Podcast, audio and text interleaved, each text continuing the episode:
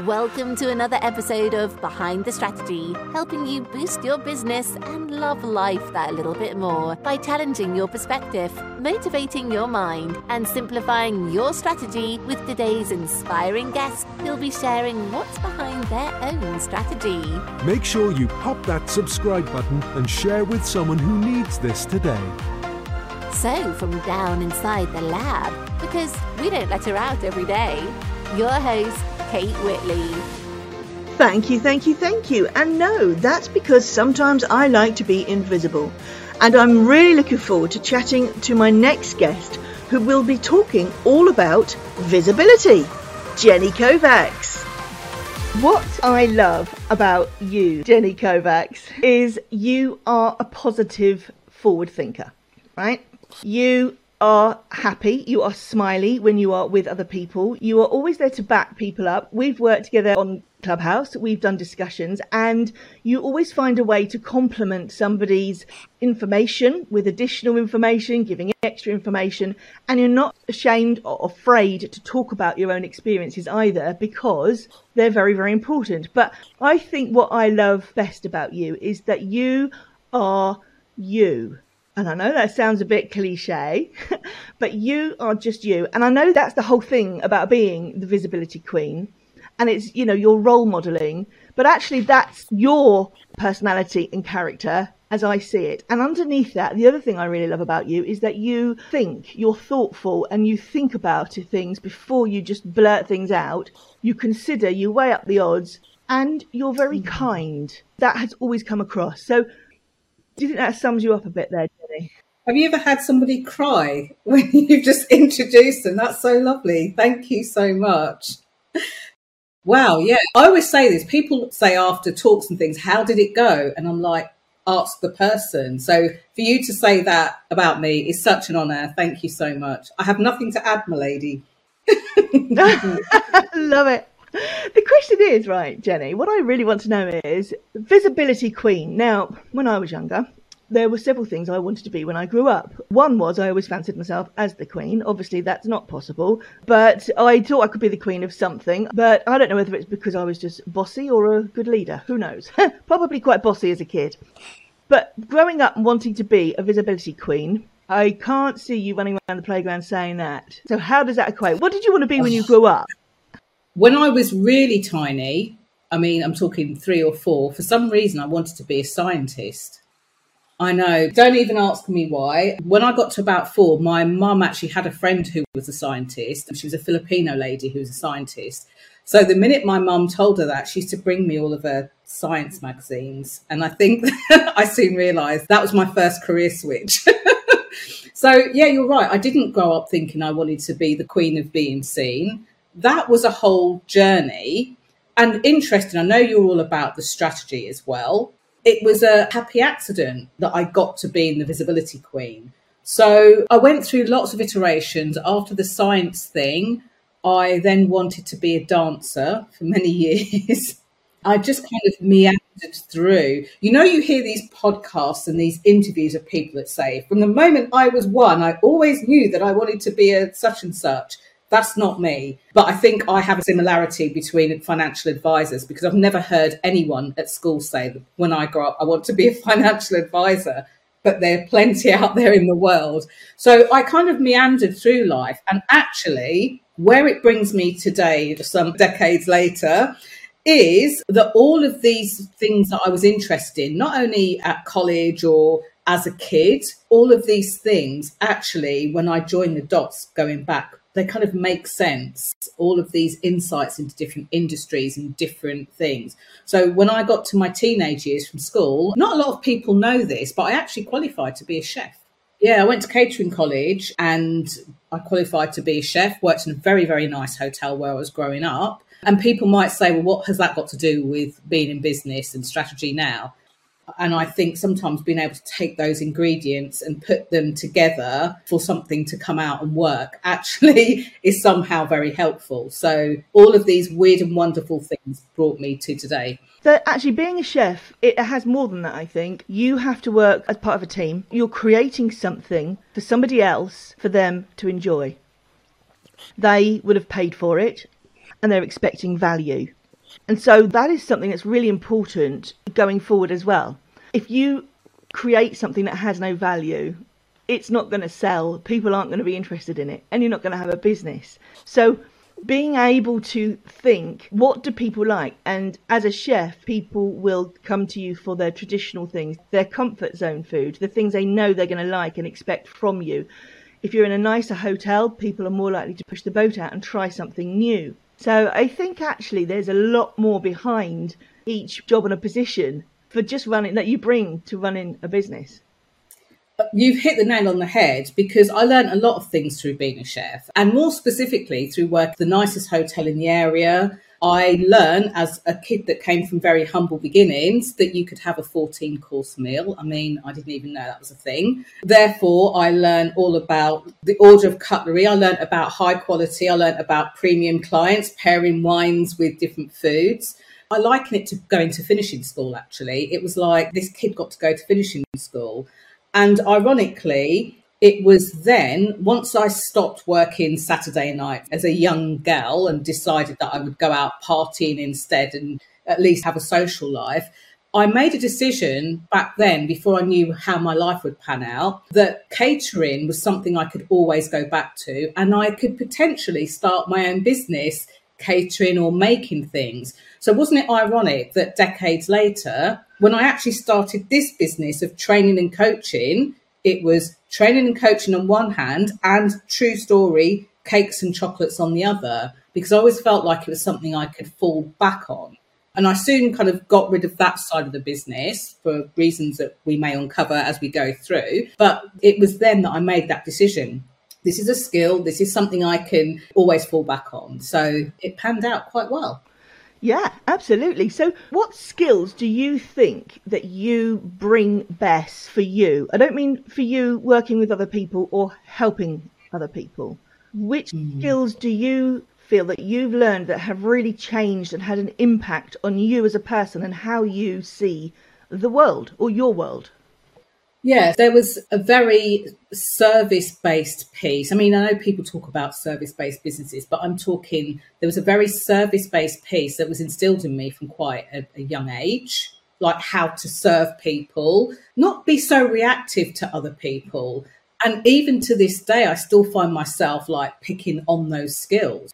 So I found that I was in a position, I guess, where I found out what it was like to be amongst high net worth people, like people that had money. So again, you kind of like you can be discerning of people's characters. I'm not saying one is right or wrong, good or bad, better or worse, but it kind of gave me this ability to almost be a chameleon and work into like kind of how to be in different spaces. I could literally be sat on a street corner speaking to someone who's homeless and really forming a connection with them. And very recently, I just like under a week ago, I was in the House of Commons, you know, it didn't make me feel out of place. And in between that, it could be a boardroom with senior executives, it could be a leadership team, it could be people that kind of aspire to make something of themselves. It really made me a chameleon to be able to not just to get on with people, but to enjoy being with different types of people genuinely that's a really important skill. I feel that I have that too. I feel the same as you. And that is that people are people. Wherever you are in life, you're going to have mm. had your own experiences, whether you've had money or you haven't had money, the way I see it. And it just means that it changes how you will make a decision. It changes your risk level, your level of risk. It changes what you've got to lose and how, if you can afford to lose it. Financially, status wise, responsibility so being able to recognize that and seeing how people quite often get stuck within the stream of that type of thinking, I think when you can mm. move through that and you see that, I think that's really useful for yourself as well. But I think it's also a skill that you take on because you've seen things from a different perspective that you can offer and share and actually mm. help that person then make a better decision or see something differently. And mm. not everybody's open to that, are they? Have you found that if you've been talking about an experience that may not necessarily resonate with the people that you're talking to, but you need to tell them about that because it's real life? have you come across people who don't want to listen? They don't want to hear it because they're already set in their ways, aren't they? Mm. Oh my gosh. Yeah. What you just said, I think, is a reason, by the way, that we gelled instantly, I think, because we saw that same resonance of different people and our ability to be able just to get like muck in and be with people. It's interesting. What you just asked me, I didn't even know it was a thing until I discovered a book called Strengths Finder, which I talk about so much. Um, when I did that test a couple of decades ago now, I realized that my top strength was something called individualization. And I suspect it's high in yours as well. It's our inability to tar lots of people with the same brush. So, 10 lawyers in front of you, Kate, you will be able to see the gold, I think, in each and every one of them. You'll be able to see their differences and their nuances and that broad. So, being able to recognize people's gold, recognize the individual traits of different people, even though everyone else might be saying, oh, they're all the same, is definitely what came out of that. Yes, because you're a trainer and you train all different sorts of businesses and industries. But the point is, when you're actually creating the training programs, when you're designing the workshop, whether it's a one off or a series, you take that into consideration, don't you? So I know for a fact that you've trained at a corporate level where they all are in the same industry. They have different parts to play. I think this is the important thing, isn't it? Everybody has a different part, a different cog, and that's mm. what hmm. makes teamwork, obviously. But it also, each cog is an individual the way that the cogs click together, they're going to create their own scars, their own dents, their own perspective based on their own experiences. And it's taking that into consideration, isn't it? And as a trainer, you have to recognize that when you're teaching to get everybody in the room invested in what you're saying, but also mm. make it general enough so that people aren't feeling picked out the only one as well. That's quite a skill. How have you developed that? What we've been talking about, is it practice or tell me, how does that, how do you train yourself for that? It's an interesting question because the answer to that question actually leads back to the answer to the previous question. When you're met with somebody who doesn't want to listen or doesn't want to hear, I think it takes a certain amount of skill and maybe confidence in ourselves to say, well, I'm not going to persuade you then. So, how do you do that? And how do you do it in a training um, perspective? And I'm sure that when I say this, you'll go, yeah, I do something like that as well. But for me, in that sort of training context, the persuasion part of it starts before you hit the training room or before you hit the stage if you're speaking or something like that.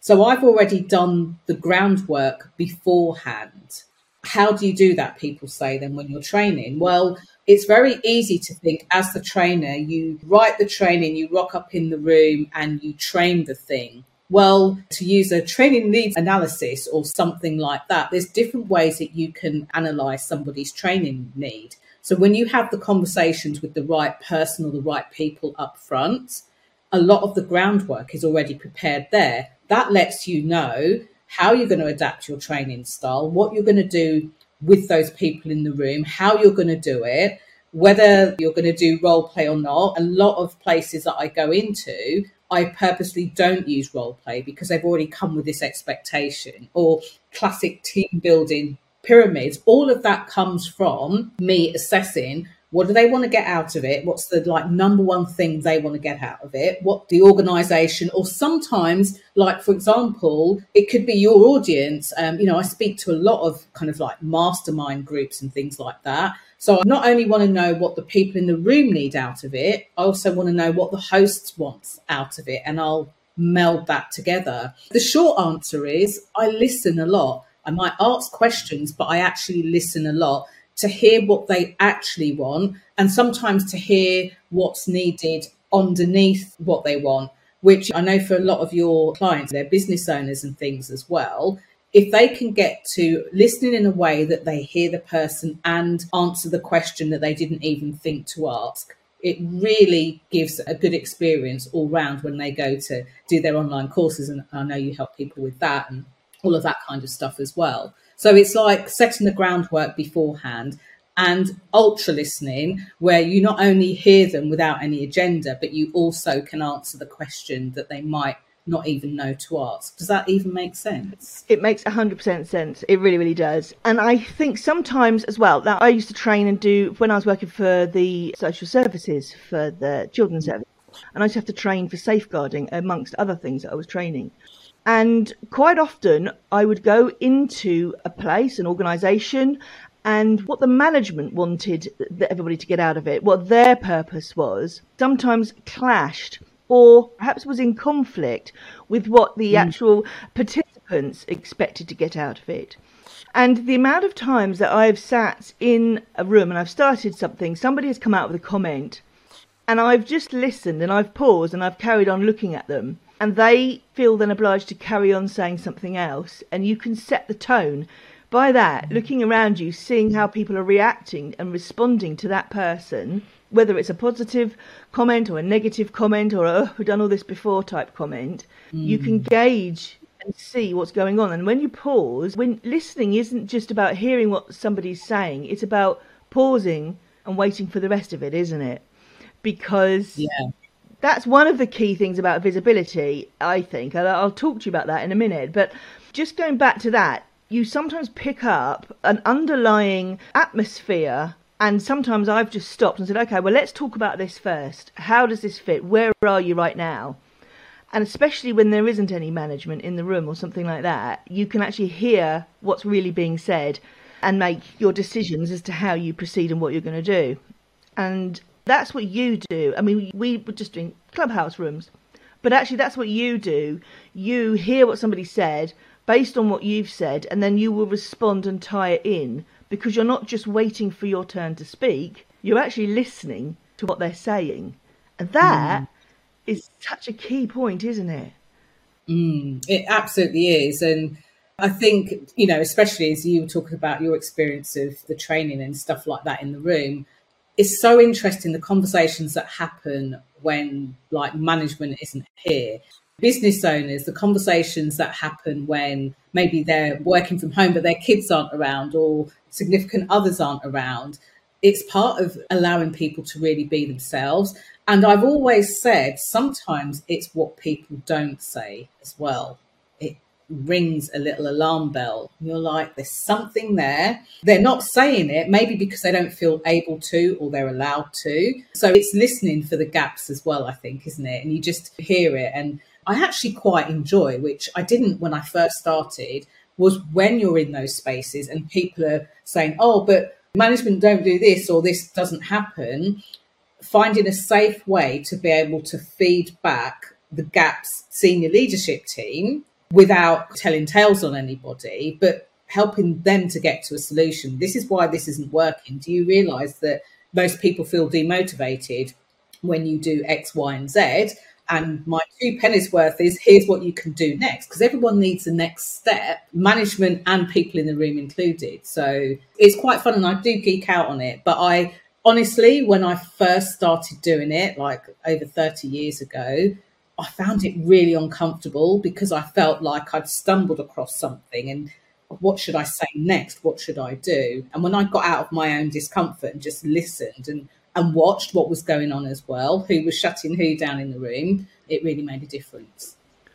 And you see that online, that whole shutting yes. down people, don't you? We see that with yes. people saying this works here, this works here, and then the other person saying that doesn't work, do this instead. I mean, that's what the whole online business is.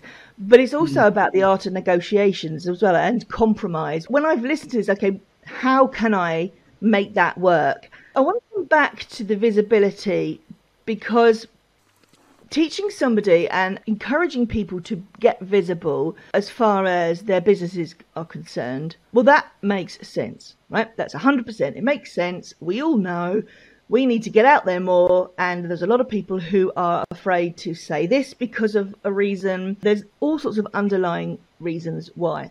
Let's take business out of it. Let's just take business aside for the minute. Mm. Being visible as a person, in just feeling heard, that you're being seen.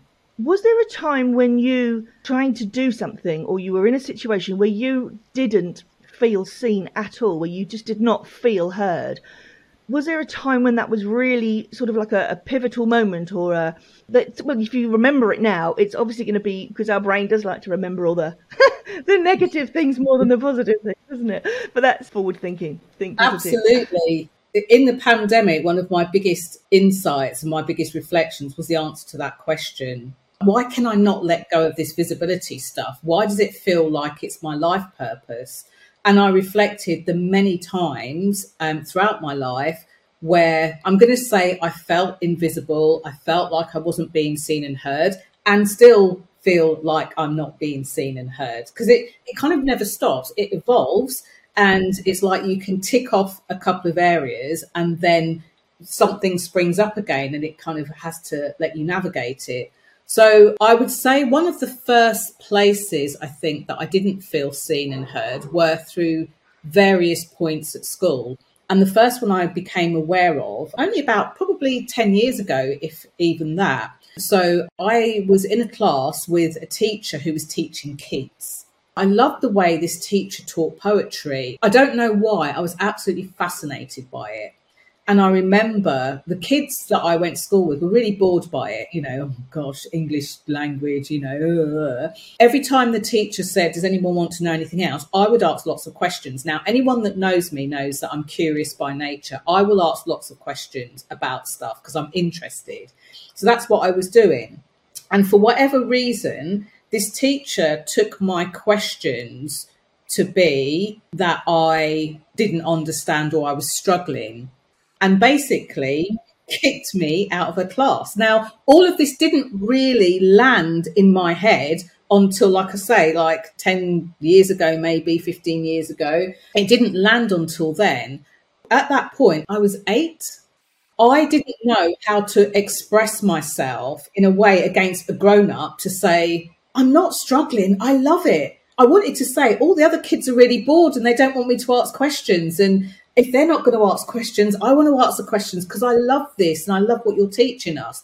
But it's almost like I didn't have the thought and the language. So I definitely wasn't seen and heard in that space. I found out years later why, unfortunately, not the best of reasons. But subsequently, I was moved into another class, which meant I was at the top stream I was moved down the stream. So I definitely wasn't seen and heard then. And how I felt at that time, even as a child, definitely kind of like shone forward into my adult life and what I thought I was worth, if I was worthy, and all of that kind of stuff.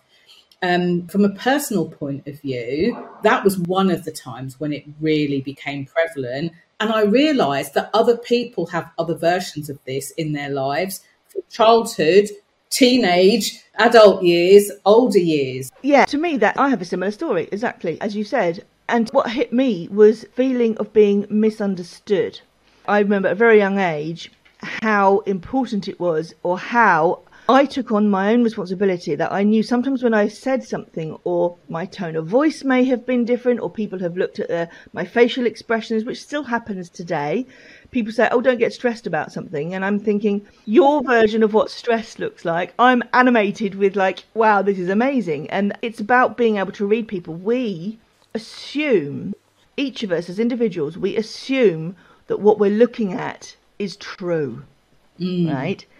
And so, as far as visibility is concerned, people I don't think have taken that on board that we are quite often caught up with what we literally just see without what's behind it, without listening. You sometimes can't. You have to make a quick judgment. Evolutionary psychology, saber-toothed tigers, you know. Mm, yeah.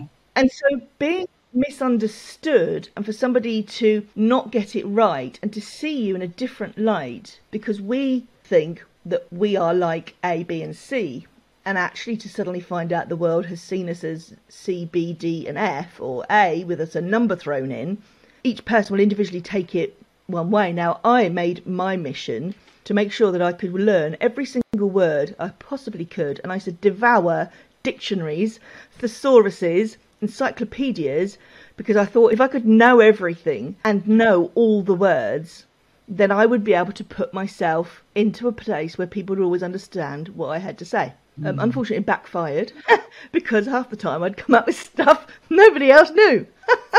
but there you go. but for you, but, but, but visi- going back to visibility, when you're helping somebody with the confidence to be able to step into themselves, it's about knowing that, isn't it? For them to recognize who they are.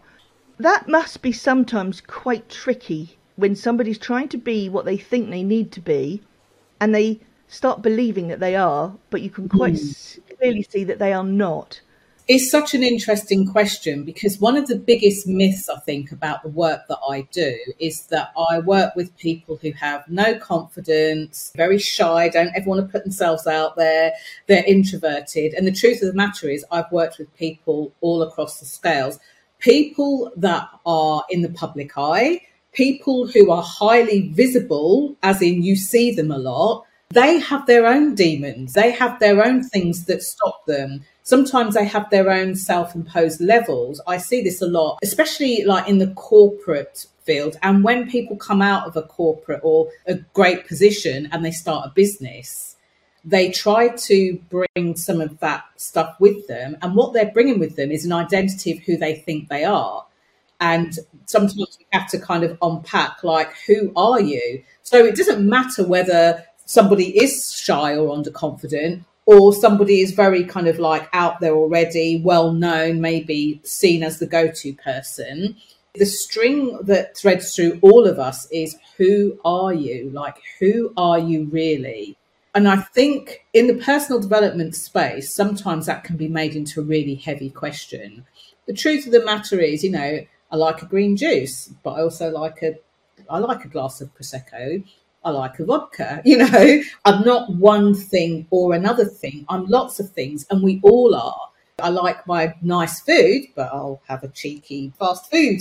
We won't name the, you know, we won't name the companies, but you know, I am a mixture of those people, and many of us are. When it comes to being visible, some people sometimes translate this oh, that means professional, which means that I can't do this, can't say that, shouldn't speak about politics, shouldn't speak about things that are out there in case it upsets somebody.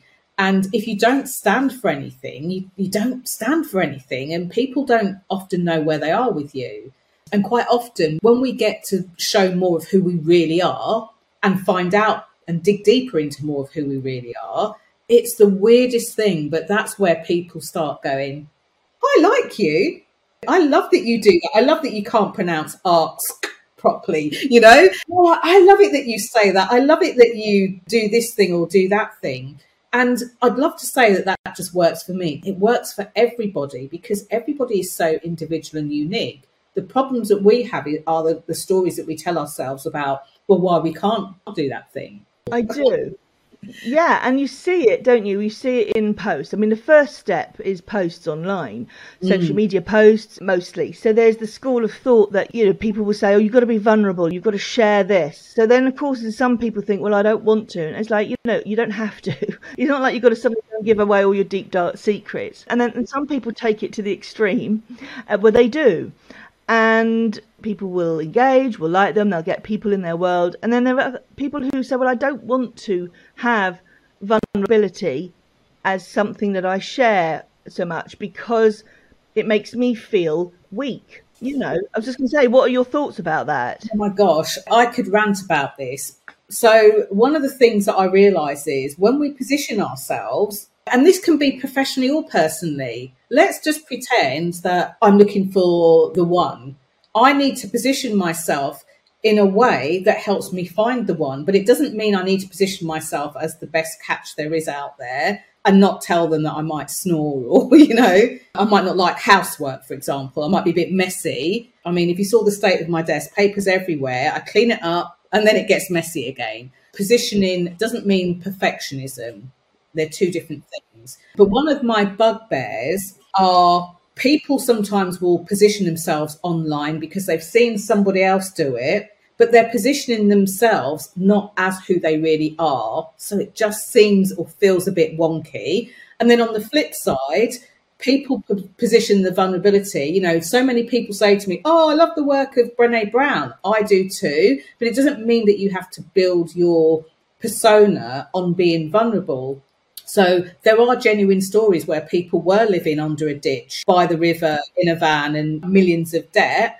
But just because somebody else has had success telling that story doesn't mean that you should tell the story. And the thing is, people don't only see it, they smell it a hundred miles off. The reason that I rant about it isn't because I like saying that's wrong, don't do it. It's because when somebody does that, they hide who they really are. And that's what I mean about it feels like my purpose to help people be visible. If you're being visible, you're not hiding who you are at all. You're embracing who you are. If you've got a story that you're not ready to share, there are ways to share the story without going into the detail, keep your privacy and all of that. But you don't have to do it because you've seen someone else do it and you think it's a thing to do. The more we can show up as who we are, the more we can share who we really are, the more empowering it is for the people around us. And it also depends on who is around us, isn't it? If you want to be with people who are not always sharing the vulnerable side of themselves because of that's your character, where you need to get to know somebody more in a deeper way and build a relationship before you could talk about things like anything historical experiences, feelings, if you're somebody who actually likes to just focus in and get a job done because that's how you work and you want to surround yourself with people like that, then be you because yeah. sounds to me what you're saying is the more you you are in your visibility and that includes not just being online but it's offline it's standing in the butchers it's mm. standing at the veg shop it's talking to your family the more that people are going to gravitate towards you are going to be people who get you, who get that. That's what it sounds like to me because each of us has good days, bad days. We can't go around justifying our every moment. We mm. can't. It's just not possible. Oh, I'm so sorry I'm feeling so happy today, just in case you're feeling miserable. It would just be like, oh my goodness, can you, you know. But there are people who do that as well. They apologise before they've even started talking about it because they've just made the assumption that somebody's going to perhaps not like it or not resonate with it or not understand. And that to me, I've seen people high up showbiz celebrities do it. I've seen people who are just starting out in business online do it. And that is, I believe, I would say lack of confidence in the response you're going to get by just being you. And also by trying to take on and embrace everybody else's is very, you know, it's admirable, but actually it's quite draining. That is so draining, isn't it? it's exhausting. And that's what happens. That's why people fall out of love with what they do or their businesses because it is exhausting trying to be all things to all men and women and non binary. But it's a difficult thing to do. I think it's the confidence to just be yourself. And here's a really weird illustration for this. A few years back, I did a talk and I spoke about my hair because since the age of 17 to like for decades, I had had some sort of hair extensions, wigs, something called weaves, you know, where you have your hair sewn in so it all looks long. I know you'll know that, but some people be going, what? All of these. And my natural hair hadn't seen the light of day until 2013 when I went on a trip to Ecuador. Now, what I didn't tell anyone was I had this long, sleek, flowing hair, and it was an intuitive business retreat. So there were a small group of women. We all got to know each other, you know, that kind of norming, storming, and forming they talk about. And um, all day they've been saying, Oh, your hair's so lovely. And I did what you're supposed to do. I said, Thank you. What I didn't say was, Actually, this is a wig. And underneath, my hair is a right mess, you know.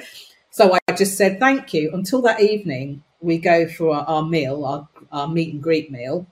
And the woman running the retreat, this makes me laugh thinking about it, says, Tomorrow we're going to go to the most powerful waterfall in Ecuador. Now, the indigenous people believe that with the power of this waterfall, it blows away everything that you don't need. And I'm like this on the outside and inside. I'm like, oh my gosh, what am I going to do? What am I going to do? I'm freaking out, but with my nice poker face I think I learned in the boardroom, you know? Anyway, to cut a very long story short, that night I didn't sleep because I had to make a decision what I was going to do the next day. and like all the rational things in my mind do I walk around like this, holding on to my hair so it doesn't blow away? Do I make a story that it's blown my hair off, you know? But actually, I decided to like be truthful and I went down to breakfast, um, having had like 24 inch long hair to hair that was in two little ponytails. But you know what I learned from that experience?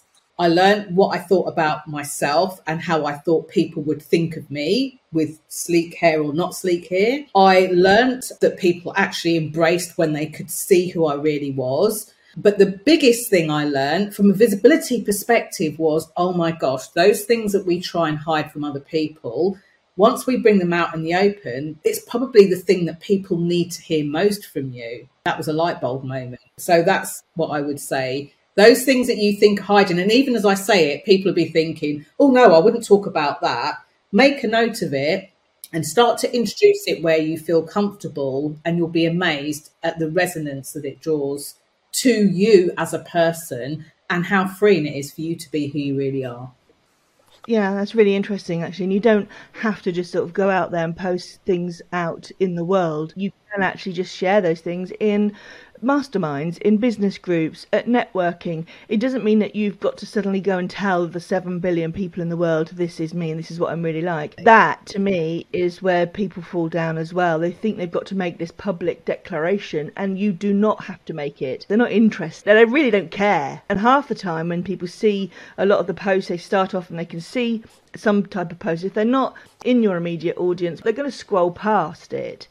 Yeah. So it's only people who are automatically, you know, that are in your world that are going to, oh, that's interesting. Or what's Jenny saying today? What's Kate writing about? That are going to go, oh, that's interesting. Or they see a key word. So, like you said, practice talking about it to yourself. I think what you said there, writing it down, making some notes, I think that's actually quite a powerful thing because sometimes I'm somebody who puts things into boxes. I have to. I just compartmentalize. It's probably part of ADHD. I don't know, but it's how I do it. It doesn't mean they disappeared or I'm not thinking about it but I have to put them into little boxes because otherwise, if it's not right in front of me or in a place I can access easily, it doesn't exist. I mean, people don't exist sometimes. I forget they exist. Just crazy. but we do that with experiences, with feelings of what will people think of me if I did that. Yeah. And I wonder if also people can step into sometimes like, oh my gosh, I need an origin story. I need a backstory. I say origin story because I'm obviously a Marvel uh, fan. And it's like, what is that? Now you look at people like Brené Brown. You look at people like they give you the same story. They tell it from different perspectives. You mm. hear it a lot, and you just say, oh, "I've heard it again." And another time they'll talk about it, and you'll go, "Oh yeah, actually," because they are making it fit into what they're talking about, and that is the key. You don't just have to go out there and just oh, here is my story. I was in class and the teacher didn't understand me and sent me out. It's not like that. It's about mm-hmm. understanding. And I think that is actually probably more of a key part. You could speak to have the most confident client in the world, but it's about perspective, positioning, and timing. It is. I would even break it down into one short sentence. I don't know who said this originally. I was I was saying this at a talk recently Share from the scar, not the wound. If you remember that, it's really liberating. If you're going through a thing like the hair thing, there's no way I could have stood up and told that story at the time it was happening. In fact, I didn't tell it for probably a year later. And even then, it felt risky but I felt like I'd moved through it enough to know. So if you are going through a thing, and in the business online world, we see bankruptcies, we see relationship breakdowns, we see sexuality, we see gender, we see race, you know, if you are still traveling through it and trying to make sense of it, you're likely to be in the wound and it's okay not to share it. If it's a scar that you can look back on and go, wow, that hurt, but this is what I got from it, then share it from there, literally that is a powerful strategy. And the whole podcast here is behind the strategy. And we've been pulling out different strategies that you've used through time along the way that you've brought with you. And I want to go a little bit deeper on that about you've shared what happened at the retreat. When you first started to consider how am I going to talking about it, or when you first started to think about talking about it, what was it that you think made you hold back. So you've come from the wound, you're into the scar, you've experienced it, you've learned from it. People just need to know this was me. I think there's two ways that we look at things individually. One is, oh my gosh, I've told, I've led people to think that I had this hair and I didn't really. Are people going to think that I'm honest or not? The other one is an actual practical thing. And there's another way of looking at it. Oh my gosh, people have said this. This is what they look like. They've got this picture of me. Now they think they see me differently completely differently. And also, then there's the third one. Actually, I, I could bring in the, the third one, which is I've now just done this and shared. Now people are going to think that I'm perhaps not as confident because I wasn't honest to start with. Do you see? I'm running away with all these different thoughts. What was it for you that actually hit you when you said you stayed up that night and you thought, oh my gosh, what was the fear? I can tell you exactly what it was. And I think it's the same for a lot of people. The emotions that I felt guilt and shame. So, shame that I wasn't what people thought I was just by how I looked. Like, not even by how I looked, by my hair, for goodness sakes. That's like somebody saying, Today I'm having blue hair, tomorrow I'm going to have pink hair. And, but if I have pink hair, everyone will think that I'm whatever. It's ridiculous when you say it out loud. But guilt and shame as emotions in a strategic, kind of almost in a neuro linguistic programming kind of way, but in a strategic way, when you think about how guilt makes you feel, just for a second, don't stay in it for too long, and shame, they're really passive, like the emotions. When you think about frustration, anger, they move you. So when you're in guilt or shame, I felt guilty that I hadn't said to everyone, thank you for my hair, but it's actually a wig. I felt guilty about that. And I felt shame that people might not think of me as professionally They'd think I was a liar because I'd never told them before. So I've definitely felt those two emotions. And that's actually what kept me awake, followed by the kind of thought of, now I don't know what to say. Should I say something? Honestly, I considered everything while I was awake. Should I write a note, slip it under their doors? Should I go and speak to them one to one? Should I not go down for breakfast? Should I pretend to be ill? Should I not go on the day at all? Should I just risk like having my wig blown off, you know, all of these things. And some of them were so random and so ridiculous. So I think shame and guilt have the ability as emotions to render us like we can't move, we can't think, we can't speak. And depending on what the shame or emotion and um, guilt is about for us, it can literally render us like take us out of the game for a few days. You know, you see that in depressions and things like that, medical change, but that kind of stuff. So I think that's what really did it for me personally. Yeah, and you decided to step into it at that time. You went through all that. It's a lot of hours to go through. Those, like you said, they're quite blur. And I think those types of emotions, they impact our decisions. As does anger will make a snap decision. As does frustration will make a decision based on really? what we're feeling now. Yeah. With guilt and shame, we then dwell on things so long that it's more likely to create a paralysis, isn't it? Like you've said, you just get stuck. You've got this paralysis and then when you have got to do something, I think sometimes we can clutch at straws. I mean, you decided for your strategy, for that experience, you decided to step into it mm. and you learned from it and it was freeing. And I think that is a strategy that is very brave. And it's a strategy that I think it would be great for us all to have. Do you know what? We're feeling these things. Let's step into it. It's a fantastic strategy. But the truth is, there's going to be some time between when those feelings kick in and when you can't just shake those sort of feelings off because quite often we don't feel them all the time. We know when we're feeling frustrated, like, oh, funny, I'm going to go for a walk. We know if we're starting to get angry and we can take a breath to calm down. But the strategy of guilt and shame, of how we deal with that, I think it, we have to remember to give ourselves time, like you, and experience those before we can mm. step into it. You were trying to come up with an instant decision, an instant answer. What can I do? You were trying to quickly come up with the solution. And you spent all night before you did that. My point is, people go through that for all sorts of decisions they're making about what's happened within their lives, how they're stepping forward in their business. And it's recognizing that, isn't it? Mm. For what you've just described is really typical. It is. Thank you for saying what you stepped into. But the truth of the matter was, I tried to run away from it because I didn't want to feel it all that night, all of those reasons and things that I could do.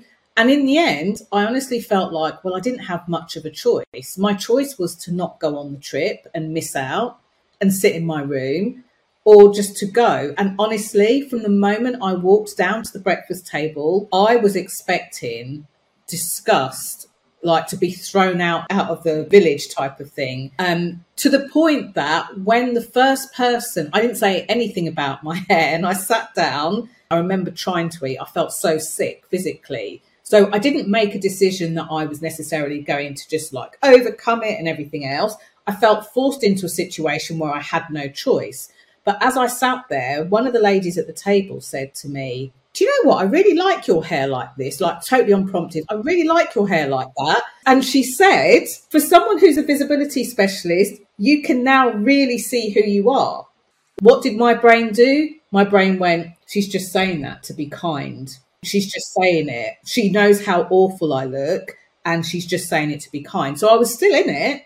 And as she got up and walked away, and I'm still beating myself up, everyone else kind of followed suit and went, Yeah, we agree with her. Like, you look amazing like that. You've got a light and everything else. And I'm still telling myself, they're just being polite. So I was still in it. And I wish that I could say I felt liberated and, and stuff at that moment. The clue was in the fact that I didn't talk about it because I was still in the wound of it.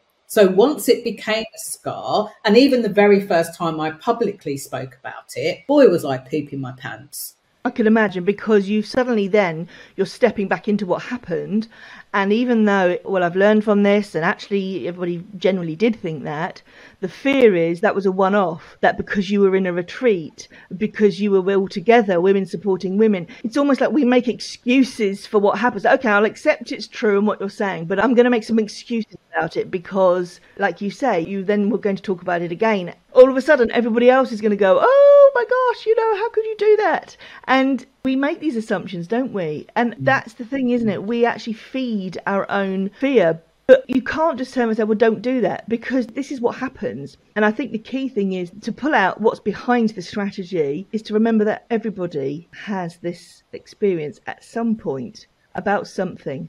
Mm. Now, whatever that thing is, you might think, really? They felt that? Gosh, I'd have just done this great. Somebody else, you're going to look at and you go, oh my God, you're going to have a, whew, I would have done that. We're all going to have our own version of this. Mm. And I mm. think we forget that everybody else out there has also got it, is also going through it. Some people are still going through it. And we'll go through it. Yeah, yeah, absolutely. And I think what could be behind the strategy of being visible, the thread that you've pulled through all the way along is be you and if you feel that you can't for some reason, that's okay because mm. time's going to pass. All they say, don't they? All things pass. Yeah. It's just that it doesn't feel like that. And when you're going back into something, like you said, you bring up the feelings and emotions. It's very difficult to step away because we're in our own business. And so, for you being the visibility queen, you've got an objective outside perspective on somebody. And I think having worked in the industry and having experienced it yourself and having the compassion that you do as well and insight into people anyone listening, please go and check out what Jenny's doing, what she's saying, and everything, because all the way through, you've made so much sense. You've literally said, we're all pretty much the same. Some of us have a bit more confidence than others. We're all trying to be the same thing. At the end of the day, being you to you is going to be more important. You can go into a room of people, and I'm sure you do, and you're not going to suddenly just go and tell them all your life story. You're going to be selective. They don't need to know all about you. They need to know all about us, do they? And that's what I think people forget. The strategy is you can choose where and when and who needs to know what. Everything you've said, for me, it's about fear of not being in control of what people are going to do and what people think. And I don't know if you're going to agree with me on this, but I don't want to break it to you, listeners.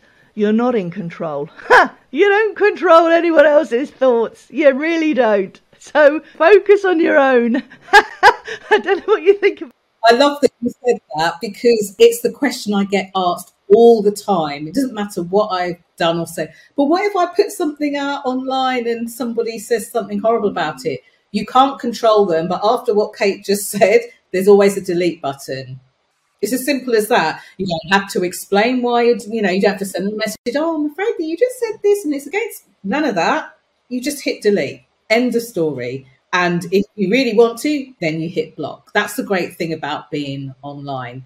And in truth, it doesn't happen very often at all. We think it might. we worry about it, but it actually doesn't happen that much. No, we quite often create our own fears and anxieties because we try and analyze all the potential outcomes and what ifs. And one strategy I truly like to share with people is that you can look at the outcome, but if you're trying to decide whether to do something based on a potential outcome, you're going to be here from now till kingdom come. Because to be honest you can't control the outcome. Things are going to happen along the way there are different ways of that it could happen it may happen it may not happen so unless it's something very clear cut by trying to decide what to do now based on a potential outcome it means you've got no room for maneuver you've now set the task and that's going to be harder to come back from when you stumble along the way so one step at a time, I think. Just focus on mm. what do I need to do now, and then just go with that. How am I going to be more visible? And it's not just about mm. us being visible to others. Who do I want to be visible to me? That's what I think you bring as well. You highlight the mm. fact that we, it's not just about each of us individually being out there and being ourselves as well. It's about who do we want to be visible to us? Who do we want to see in our world. And I think that is behind the strategy be selective. Jenny said there's a delete button. now, you may not be able to delete some friends and families as much as we would like to, but you know what? You can be busy a lot if you don't want to see them. Sorry, come to your event. I'm going to sort out the sock drawer. there is that. It's so true. And it's funny because I have an internal strategy or eternal strategy is always your voice matters. I don't mind what your start in life was like, if things were always great and now they kind of nosedived. I don't care about what got you to this point here. I care about your voice really mattering and you being able to do that. I care about people being seen and heard. And most importantly, I want them to be able to be their level of visible at any time, at any place, anywhere that they need to be. Not that somebody say, you know, some big kind of person or guru says that you need to be seen and heard. I want you to be able to say yes and no to the things that has your voice heard. That's literally all I care about. If it's not around that, then I'm sure there's someone else that will tell you to be the shouty, sweary person so that you're visible, to wear the bright clothes so that you're visible, to make up stories so that you're visible. That's not me because when someone walks away from me or the work that we've been doing, I want them to be able to be visible on their terms at any time. Jenny, this has been an amazing conversation. We could still talk for hours and hours and hours. I know that. And this has absolutely been marvellous. We've been able to really give some good tips, some good advice, and share. And that's what it is. Conversations. It's about having conversations. At the end of the day, have a conversation with yourself as well, isn't it? Please do go and find Jenny, shown us in this podcast today how amazing she is, how insightful she is, how thoughtful she is, and how she knows people. And stepping into visibility, it isn't just about making more posts and being more seen and shouting around. So please do go and find Jenny. Jenny, you have been amazing. Thank you so much for being here under my grueling questions. I hope they've been really grueling for you. I love them. You and I can talk about anything. I don't know what you would have to say for me to go, okay, no. uh, see, now there's a challenge. no, thank you so much for being here and speak to you again very, very soon.